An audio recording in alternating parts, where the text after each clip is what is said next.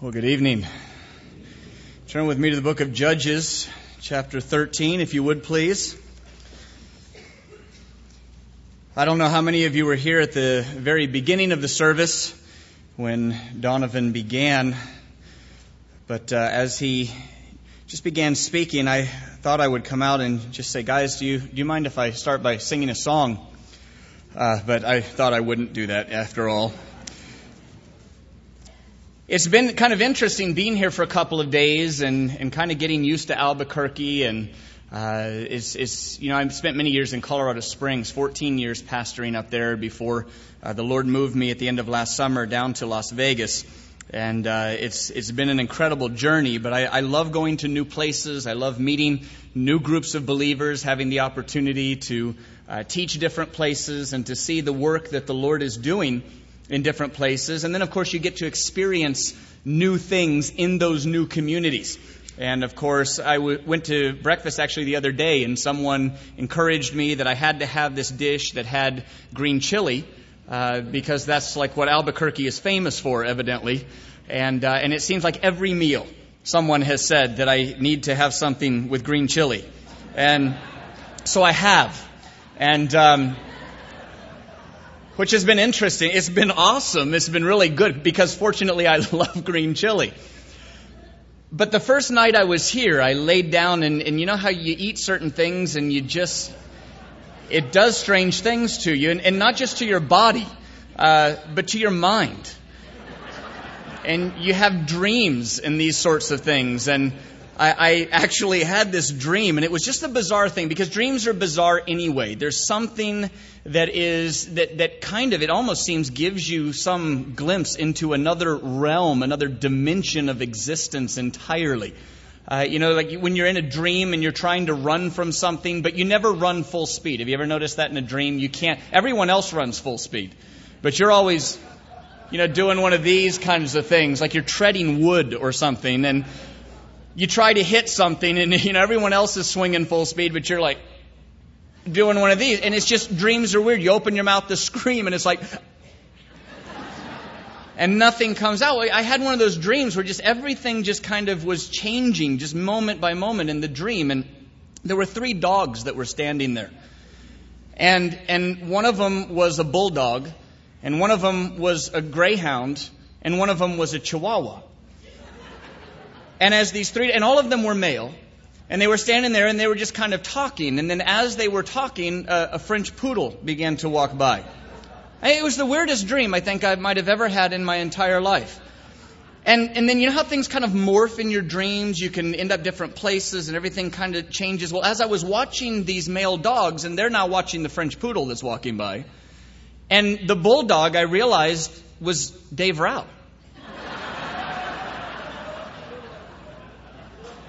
And, and I looked over at the Greyhound and it was, it was Chip Lusko. And, and I looked over at the Chihuahua and it was Raul Ries. And I'm trying to make sense of it, and there's a part of me that's trying to wake up because it was a nightmare. And I'm just telling you, if I just wake up, it'll be fine. But they're all they're all watching this French poodle. And she stops and she looks at them, and she didn't become anybody, but she looks at them and she says, "I, I know what you're thinking, and, and I'll go out with one of you, but here's the test you need to use the words liver and cheese in a sentence. I'm thinking, this is just bizarre. I need to wake up. Any minute now, I'll wake up. Well, Dave, the bulldog, says, I can do that. I like liver and cheese. And she looks at Dave, the bulldog, and she says, anybody could have come up with that sentence. And, and then Chip, the greyhound, he steps forward and he says, well, I can do better than that. I don't like liver and cheese. She kind of shakes her head and says, No, that's pretty lame as well. And Raul, the chihuahua, steps forward and he says, I've got it, man. This is neat. This is neat. Liver alone, she's mine. so, other than that, I have loved being in Albuquerque. Father, I pray tonight that you would minister to our hearts Lord God, that you would speak to us. And Father, that you would transform our lives. Lord, that you would take your word and by your Spirit breathe into not only our minds, Lord, but our hearts. And Father, that we might hear your voice speaking to us, that we might be challenged, that we might be convicted. Lord, that we might be overwhelmed with your love, that we would be encouraged. And Father, that we would be built up in our most holy faith. So, Lord, we yield to you tonight. And Lord, we ask that not only would these Bibles be open, but that our hearts would be open. In Jesus' name we pray. And all God's people said, Amen. Amen. Well, Judges chapter 13 begins the story of a man named Samson. Probably a biblical account that most, if not all of you, are at least somewhat familiar with, but perhaps the Lord would speak some new things to our hearts. Perhaps the Lord would just remind us of some things that we haven't even forgotten, but that we simply need to hear again.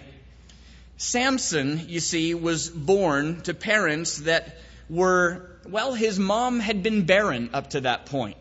And of course, we know that every woman within Israel desired to bear children. If, if nothing else, there was that hope that perhaps the promised Messiah would come through them. And so it was almost seen as a reproach in their society, in their culture at that time, if a woman did not have children. And so, during a time where the children of Israel were walking far from the Lord, were not following after the Lord, for a period of about 40 years, they had been sold into the hands of the Philistines. And the Philistines were oppressing the children of Israel. And it was about this time that it tells us in verse 3 of Judges 13 that the angel of the Lord appeared to this woman. Now, this woman was the wife of a man named Manoah. Manoah and his wife presumably were praying for children. Certainly, you have to imagine that she was. And now the angel of the Lord appears to her. I believe personally, and you can disagree should you choose to, but I believe that this angel of the Lord is what we call a Christophany, a pre incarnate appearance of Jesus Christ himself. And we see some clues to that in some of the later verses, and we'll point them out as we go through. But this angel of the Lord appeared to the woman, verse 3, and said to her, Indeed, now you are barren and have borne no children, but you shall conceive and bear a son. Now, therefore, please be careful not to drink wine or similar drink, and not to eat anything unclean.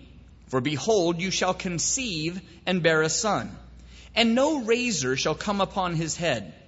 For the child shall be a Nazarite to God from the womb, and he shall begin to deliver Israel out of the hand of the Philistines. Now, Numbers chapter 6, if you're taking notes, you can jot it down and look it up later. But in Numbers chapter 6, it gives us the requirements for one who would take a Nazarite vow. And that Nazarite vow is here referenced by the angel of the Lord as he speaks to Manoah's wife, who is, by the way, unnamed. So we'll call her Mrs. Manoah. And so the angel of the Lord says, This child that you're going to bear will be a Nazarite from birth. Numbers chapter 6 tells us that generally this Nazarite vow was taken in a temporary fashion. It wasn't the norm that someone would be a Nazarite from birth and for the totality of their life. But for Samson, that was the case. And there were three requirements for that vow, which was a vow of consecration to the Lord. The one we're most familiar with, of course, as it relates to Samson, is that the hair was not to be cut for the entire duration of that vow. But there were two other requirements. One was that they were to have nothing to do with wine. That is referenced here in the words of the angel of the Lord to Mrs. Manoah. And the third one was that they were not to touch the carcass of anything that had died. They were not to touch a dead animal. They were not to make themselves unclean ceremonially in that fashion. And so all of these things are now laid out to Mrs. Manoah for Samson's life before he's ever born. So, verse 6 the woman came and told her husband, saying, A man of God came to me, and his countenance was like the countenance of the angel of God, very awesome. But I did not ask him where he was from, and he did not tell me his name. And he said to me, Behold, you shall conceive and bear a son Now drink no wine or similar drink, nor eat anything unclean, for the child shall be a Nazarite to God from the womb to the day of his death. Then Manoah prayed to the Lord and said, O my Lord, please come to us again and teach us what we shall do for the child who will be born. And God listened to the voice of Manoah, and the angel of God came to the woman again as she was sitting in the field, but Manoah, her husband, was not with her. Now, I want to be careful with this because the scripture doesn't spell this out specifically. So, again, some of this is a matter of my personal opinion. But I find it interesting. Whenever God works, we see this a lot in the scripture, we've experienced it, every one of us, in our lives personally. But when the Lord begins to work, He's always working in layers. There is so much that God is doing. There may be a big picture item that He's working on. And there may be a number of people that the Lord brings into that situation to deal with a situation, and the Lord uses their specific gifts in order to bring His word to bear on a situation or in order to accomplish His purposes in a given situation. But at the same time, the Lord can be doing a, a myriad of other things concurrently. In other words, let's say right now, the Lord may be using me to bring His word to a congregation of people, and hopefully, and you'll have to be the judge of that, encouraging His people, ministering to His people through the gifting that He's allowed me to partake of. But at the same time, the Lord's doing a work in me. And as I'm studying the Word, the Lord's speaking to my heart. And as I'm talking to others about the things that I believe the Lord has laid on my heart to bring to this fellowship for this weekend, the Lord may be doing things in their lives that are completely different. And so God is at work in multiple ways at, at the very same time with multiple individuals. Now, the ultimate thing that the Lord is doing is bringing about a deliverer for Israel. But I also see him working in the life of Manoah. Certainly, he's working with Mrs. Manoah. The angel of the Lord keeps appearing to her and speaking to her. But I wonder if Manoah wasn't having some struggle in his relationship with his wife, in her hearing from the Lord and him trusting in her hearing from the Lord. Not that a man would ever have a struggle with his wife hearing from the Lord. Not that a man would ever become prideful and puffed up and arrogant and say, well, if the Lord wanted to speak to our family, he'd speak to me. Not that any of us would ever struggle with something like that, of course, but other people.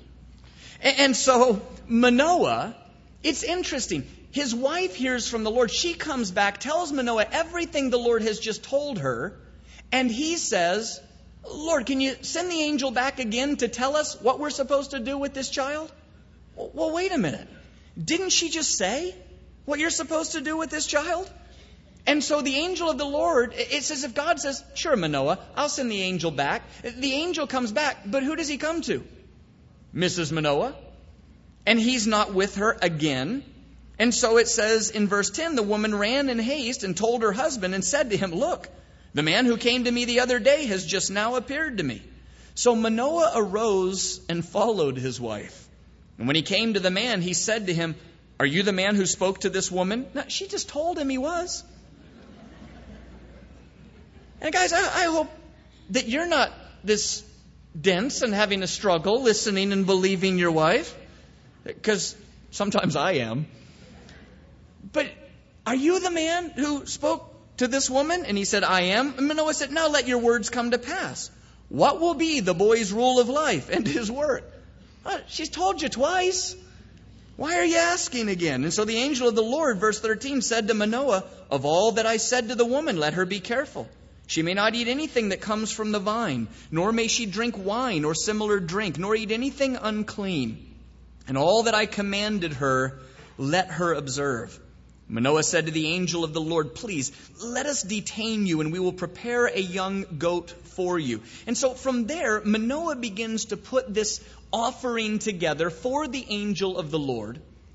The angel of the Lord has him set out this offering, dedicating it to the Lord. And you'll notice the word Lord there is in all capital letters, which indicates the name of God. This is not Lord as a title, master, or uh, owner, that kind of Lord. It is Yahweh, the name of God, at least as, as near as we can know and understand what the name of God was in this day.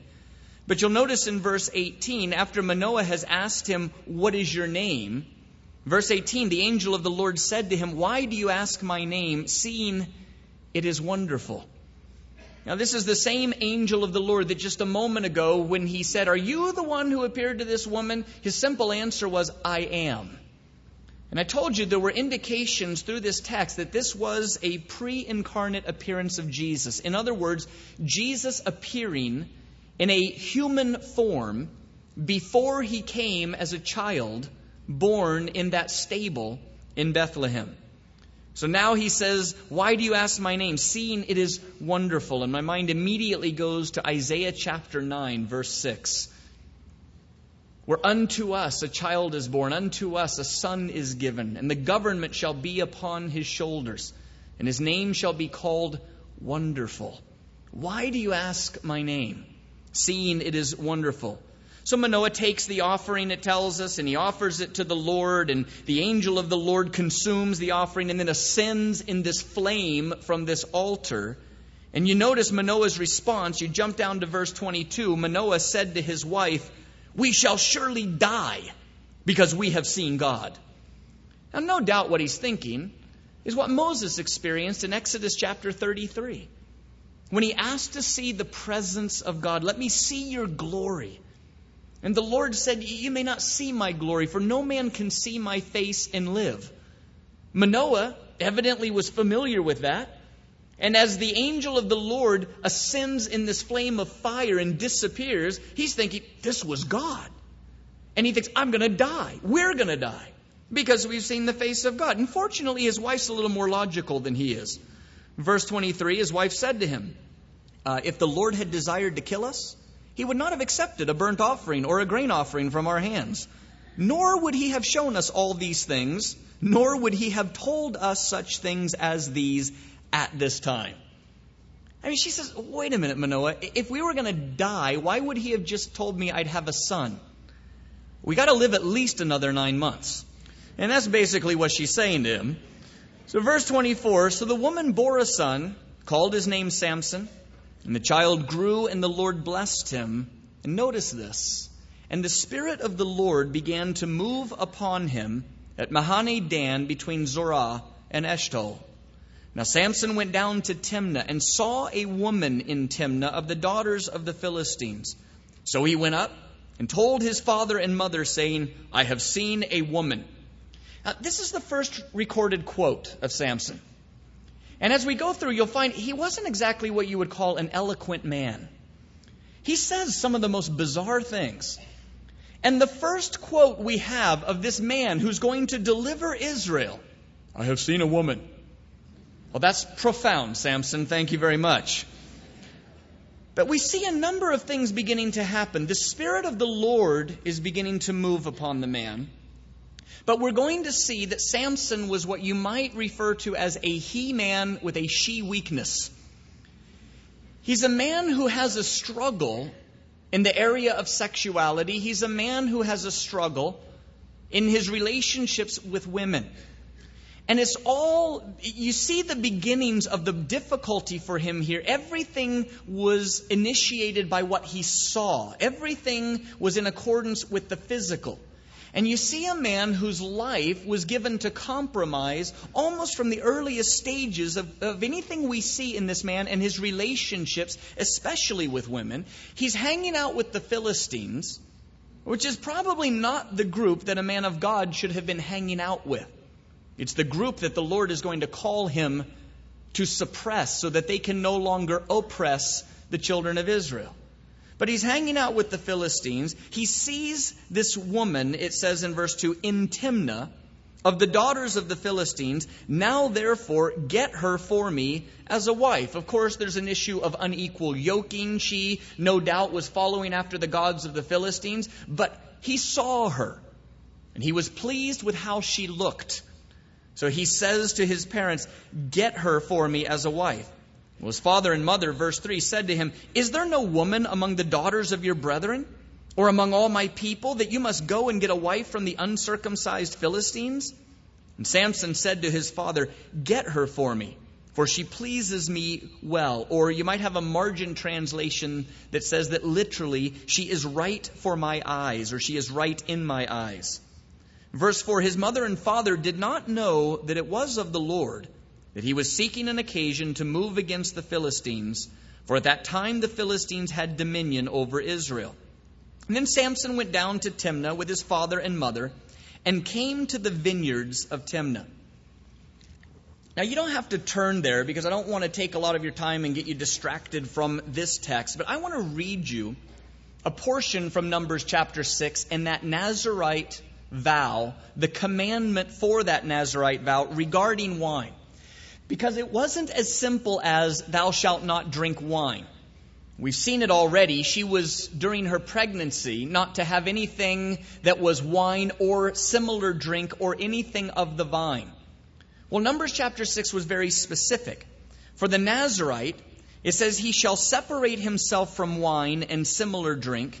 He shall drink neither vinegar made from wine, nor vinegar made from, excuse me, similar drink. Neither shall he drink any grape juice, nor eat fresh grapes or raisins. All the days of his separation he shall eat nothing that is produced by the grapevine, from seed to skin. Well, now that's interesting because that tells me that a Nazarite, especially one who is to be a Nazarite from birth his entire life, was to not get anywhere near anything having to do with a grapevine. But where do we find Samson in verse 5? He came to the vineyards of Timnah. And I wonder, is he flirting with his Nazarite vow? Samson, you're not supposed to be anywhere near anything having to do with grapes from seed to skin. And you're in the vineyards of Timnah? Well, it says, Now to his surprise, a young lion came roaring against him. And the Spirit of the Lord came mightily upon him. And he tore the lion apart as one would have torn apart a young goat, though he had nothing in his hand. But he did not tell his father or his mother what he had done. Have you ever stopped and asked yourself, why would Samson not tell his mom and dad what he had done? Man, if I had a lion attack me, probably not likely in Albuquerque, but if on my way to church tonight a lion had attacked me, you'd all hear about it. Provided I lived through it.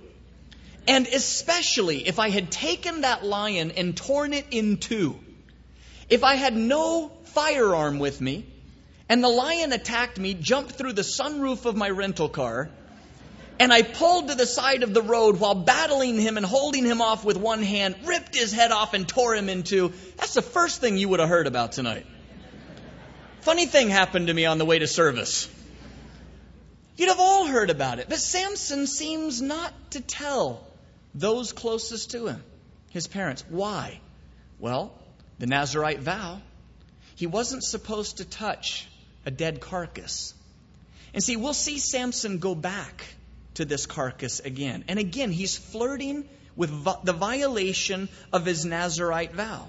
Verse 7 he went down and talked with the woman, and she pleased Samson well. And after some time, when he returned to get her, he turned aside to see the carcass of the lion. Now, here's what happens when you read something like that. All the ladies in the fellowship go, Oh, that doesn't make any sense. Why would he turn aside to see the carcass of the lion? But every guy in the room says, well, I, I could see that. Because it's a guy thing, gals. I mean, I tossed that carcass of the lion over there. It must be in, well advanced in the stages of decay by now. I think I'll go check it out. It's a guy thing. Every guy can understand why Samson would do this. Man, if there's bugs in I want to see. Wonder if it's still there. Wonder if something's been eating it. You see the same thing on family vacation. You're driving down the road. There's something dead on the side of the road. Most women will turn away. Ooh! Most guys will go, What is it? And it's a game to try and identify that mangled piece of flesh on the side of the road. Am I wrong? No, exactly. Now, that's a generalization. Some women are just, well, whoa, did you see that raccoon? And the guy's like, ah, oh, that's gross. But that's not the norm. So Samson turns aside to see this carcass of this lion. And verse 8 tells us, Behold, a swarm of bees and honey were in the carcass of the lion. And he took some of it in his hands and went along eating. Now that's a stretch even for me, but he reaches in, grabs some honey, and he just walks down the road eating it. So he takes some honey, went along eating, and when he came to his father and mother, he gave some to them. And they also ate. But he did not tell them that he had taken the honey out of the carcass of the lion. Now, most of us would just simply say, well, yeah, because they wouldn't have wanted it. Mom, Dad, you want some honey? Where'd you get it? Oh, from an old dead lion cart. No, I don't want any of the honey. But I believe it was more than that. He's violated his Nazarite vow again. He's hanging out in the vineyards of Timnah. Now he's going back to the carcass of a dead animal and he's reaching inside of it and taking honey out of it. Now, from there, he goes on to the wedding feast of this woman that he marries, and, and then he goes through this whole process of coming to a place where he's angry because he tells this riddle to his groomsmen and they press on his fiancee and she weeps on his shoulder for, you know, I think four of the seven days of the feast. You don't love me or you tell me. And he tells her the answer. She goes back to them. He's all been out of shape. They're angry. And this conflict develops between Samson and the Philistines, which leads us ultimately to chapter 15 well, actually, look at verse 19, first of all, of chapter 14. Chapter 14, verse 19. It says, The Spirit of the Lord came upon him mightily, and he went down to Ashkelon and killed 30 of their men, took their apparel, and gave the changes of clothing to those who had explained the riddle. So his anger was aroused, and he went back up to his father's house. He had made a deal with his groomsmen. I'll tell you a riddle. And at the end of the feast, if you can answer it, I'll give you 30 changes of clothing, one for each of you. But if you can't answer it, you give me 30 changes of clothing. Well, he didn't say they had to be new clothes. So when they told him the riddle, he goes down to Ashkelon, kills 30 Philistines, takes their clothes, and brings them back to these guys. He fulfilled his end of the bargain, and he gives them the clothes. But it says the Spirit of the Lord came upon him mightily. Now, later on, it, because he leaves, and the woman's father gives her to the best man. Thinking Samson's gone, he's not coming back. So he marries the woman off to the best man. Well, Samson comes back later, bringing a gift. He wants to go in and see his wife. The dad says, I thought you hated her. I thought you were gone. I, I gave her, she's married to someone else. You can't go in. Samson gets angry again. He burns up their fields. And then the Philistines come down to get him. 3,000 of them come down to get Samson. And his people come to Samson and they say, You got to go out to these guys or they're going to kill us all. And he says, Well, I'll tell you what, tie me up, turn me over to them. Just promise you won't kill me yourself. They said, Fine. Well, he goes out to them and he breaks through those ropes. And verse 8 tells us that he attacked them, of chapter 15, verse 8. He attacked them hip and thigh with a great slaughter. And as near as I can tell, that's a biblical way of saying black and blue. He attacked them hip and thigh with a great slaughter.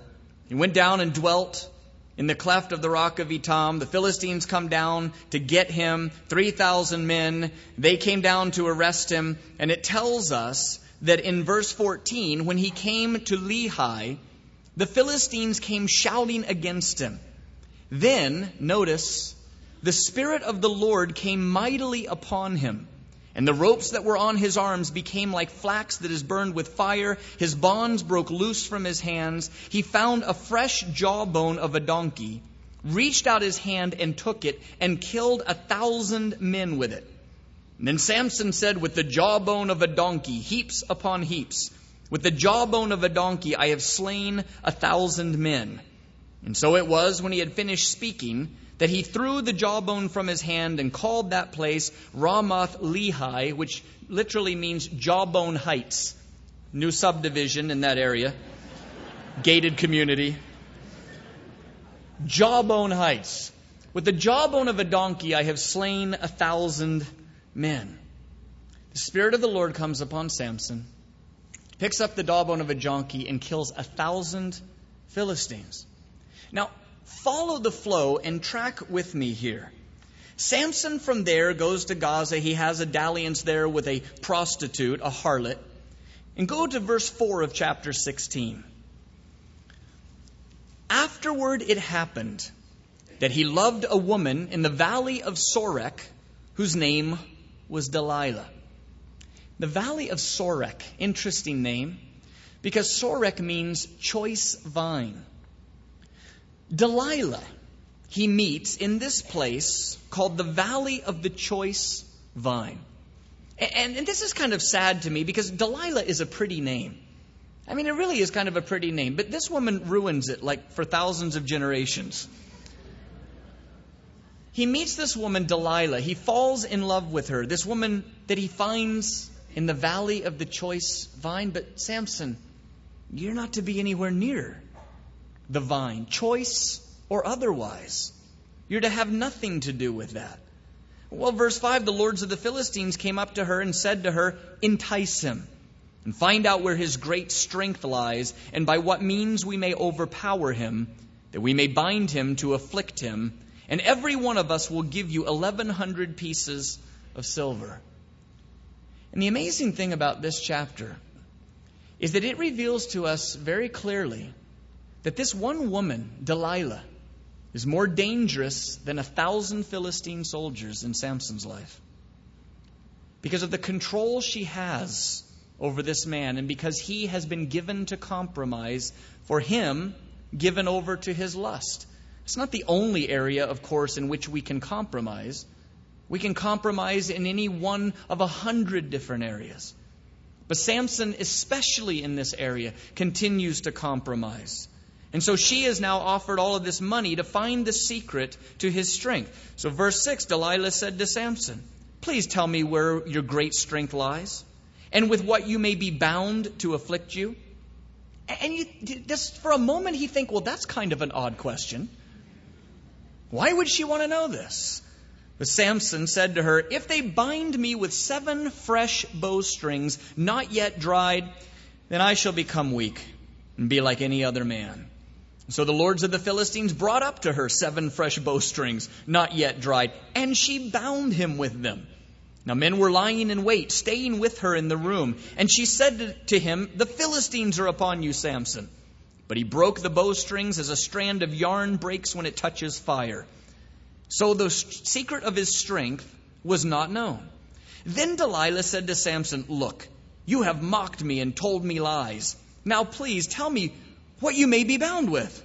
So he said to her, If they bind me securely with new ropes that have never been used, then I shall become weak and be like any other man. Now at this point, he's playing with temptation. He's not willing to just get out and just leave her behind. But instead, he, he comes up with a new story. Well, if they do this, then I'll become weak. Therefore, verse 12, Delilah took new ropes and bound him with them and said to him, The Philistines are upon you, Samson. And men were lying in wait, staying in the room, but he broke them off his arms like a thread. Delilah said to Samson, Until now you have mocked me and told me lies. Tell me what you may be bound with. And he said to her, If you weave the seven locks of my head into the web of the loom, because Samson had taken his hair around his head and braided it into seven different braids. And I don't know if he pulled them all back behind him in a ponytail or if he just kind of had them hanging down like a lampshade or something all around him. But he's getting closer. Take the locks of my hair and weave them into the loom. And she wove it tightly with the batten of the loom and said to him, The Philistines are upon you, Samson. But he awoke from his sleep and pulled out the batten and the web from the loom. And she said to him, How can you say I love you when your heart is not with me? You have mocked me these three times and have not told me where your great strength lies. And it came to pass when she pestered him daily with her words and pressed him so that his soul was vexed to death not that anyone here would know what that's like, but you just, you're, you're nagged to the point where you want to die. That is what sin will do to us nag us to the point of death. That he told her, verse 17, all his heart and said to her, No razor has ever come upon my head. For I have been a Nazirite to God from my mother's womb. If I am shaven, then my strength will leave me, and I shall become weak and be like any other man. When Delilah saw that he had told her all his heart, she sent and called for the lords of the Philistines, saying, Come up once more, for he has told me all his heart. So the lords of the Philistines came up to her and brought the money in their hand. And she lulled him to sleep on her knees. And I'm sure the entire story would be different if he'd been on his knees instead of laying on hers. And called for a man and had him shave off the seven locks of his head and she began to torment him, and his strength left him. And she said, The Philistines are upon you, Samson. So he awoke from his sleep and said, I will go out as before at other times and shake myself free. But he did not know that the Lord had departed from him. One of the saddest statements in all of the scripture and see, let me propose something to you that may be different than anything you've ever imagined in your own mind. But I don't believe that Samson was some big buff guy who looked like Arnold. I can't bring myself to believe that. I think it flies in the face of everything that this passage tells us about the man. If you read about that situation in Gaza with the prostitute, it seemed that he could get into town and out of town unnoticed. A guy Arnold size does not come in and out of town unnoticed. Somebody that's that big and buff has a tendency to be seen and recognized and noticed wherever they go. I kind of have the idea that rather than some muscle bound oaf, Samson was probably more likely my size. Now, why does someone always laugh when I say that? I have the idea that Samson was more likely my size. Because, look, if Arnold picks up the jawbone of a donkey, kills a thousand Philistines, do you look around and go, what is the secret of his strength? No, you go, look at his muscles. He does that in all his movies. See, I mean, that's our attitude. Now, if I picked up the jawbone of a donkey and killed a thousand Philistines, you'd be going, what is his secret? What is the secret of his strength? And it tells us in almost every situation where something like that happens, it tells us the Spirit of the Lord came upon him. It didn't matter what Samson looked like, it didn't matter how big he was or how great a fighter he wasn't. The Spirit of the Lord came upon him, and that was the secret of his strength. And at this point, what is gone is his strength because, and he doesn't even know it, because the Spirit of the Lord had departed from him. And it says in verse 21 the Philistines took him, put out his eyes, and brought him down to Gaza, and they bound him with bronze fetters, and he became a grinder in the prison. And this is where compromise always leads us blinding, binding, and grinding. Without exception.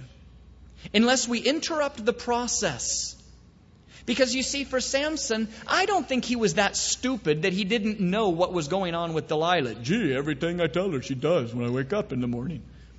No, I think he knew. But he was compromising himself. Well, let's see. I flirted with the vine.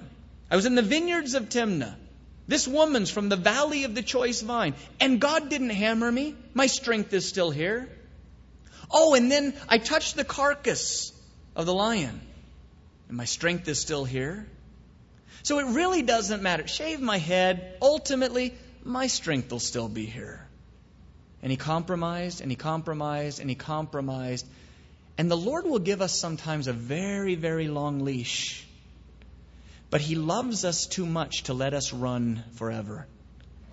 And it's like when you have a dog and you want your dog outside with you in the yard while you're working and you chain them to the tree. And it's not because you hate your dog, but you give them a long enough leash that they can kind of walk around. They see a cat and they go chasing the cat. And you watch them. They're bloom, bloom, bloom, and they're running across the yard. Well, there comes a point, they can run and run and run and run and run. And there comes a point the chain gets tight.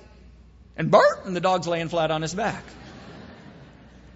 You don't do that because you hate your dog. You don't want your dog out in the street getting hit by a car the Lord will at some point pull the chain because He loves us that much. Samson compromised and compromised and compromised. There came a point where the Lord said, Enough, Samson. And Samson didn't know it right away, and it cost him. Blinding, not seeing the effect that his compromise was having on him. Binding, finding himself all tied up, wrapped up in knots, and grinding, life just being this circle, round and round and round as he was grinding there in the prison. Now, the good news is our God is a God of restoration. And it tells us there in verse 22 the hair of his head began to grow again after it had been shaven. Samson ultimately prays a prayer, let me die with the Philistines, that I wonder what would have happened had he prayed differently. But I think at that point he's just done. But it says that he took out more Philistines in his death than he ever had taken out in his life. And the Lord gave him another opportunity to use his strength as the ultimate point. How Samson chose to use that, we can debate forever. But the fact of the matter is, is that our God, who is the God of the second chance, and the third chance, and the 33rd chance, gave Samson another chance. And the hair of his head began to grow. If you're here tonight and you're in a place of compromise, and you're thinking, well, I'm getting away with it, or the Lord either doesn't know, he's ignorant, or he doesn't care, he's apathetic. Now, the reality is, is he's letting you run because he's gracious. But that grace is not to be used as a doormat to continue to track through the mud of the world and then come and try and wipe our feet off at the doormat of His grace again. And, and yes, He's a loving God, absolutely. But He's a Father who loves His children. And He knows where it leads. And ultimately, He's going to reel us back in. And it may be painful. The better choice is to interrupt the process now. And so, Father, tonight, we thank you for the clear warning from your scripture regarding compromise, that you have so much better in store for us than so much of what we lead ourselves into. Father, I pray that you challenge us. If there's an area of our life right now that your Holy Spirit would put a finger on that area where we're compromising and where we need to turn around in repentance and look again to you and ask your forgiveness, and then to receive that forgiveness on the basis of what Jesus did for us at Calvary. Lord, we receive that forgiveness tonight. And Father, then encourage us that you're a God of restoration. You're a God who gives us another chance, and another chance, and another chance. Lord, thank you for your grace. Thank you for your mercy. May we not presume upon it tonight, but Lord, may we just revel in it, rejoice in it, and enjoy it tonight as your forgiveness flows over us and cleanses us. Father, take us from this place rejoicing in you and encouraged in the way that you minister to your children. We pray in Jesus' name. Amen.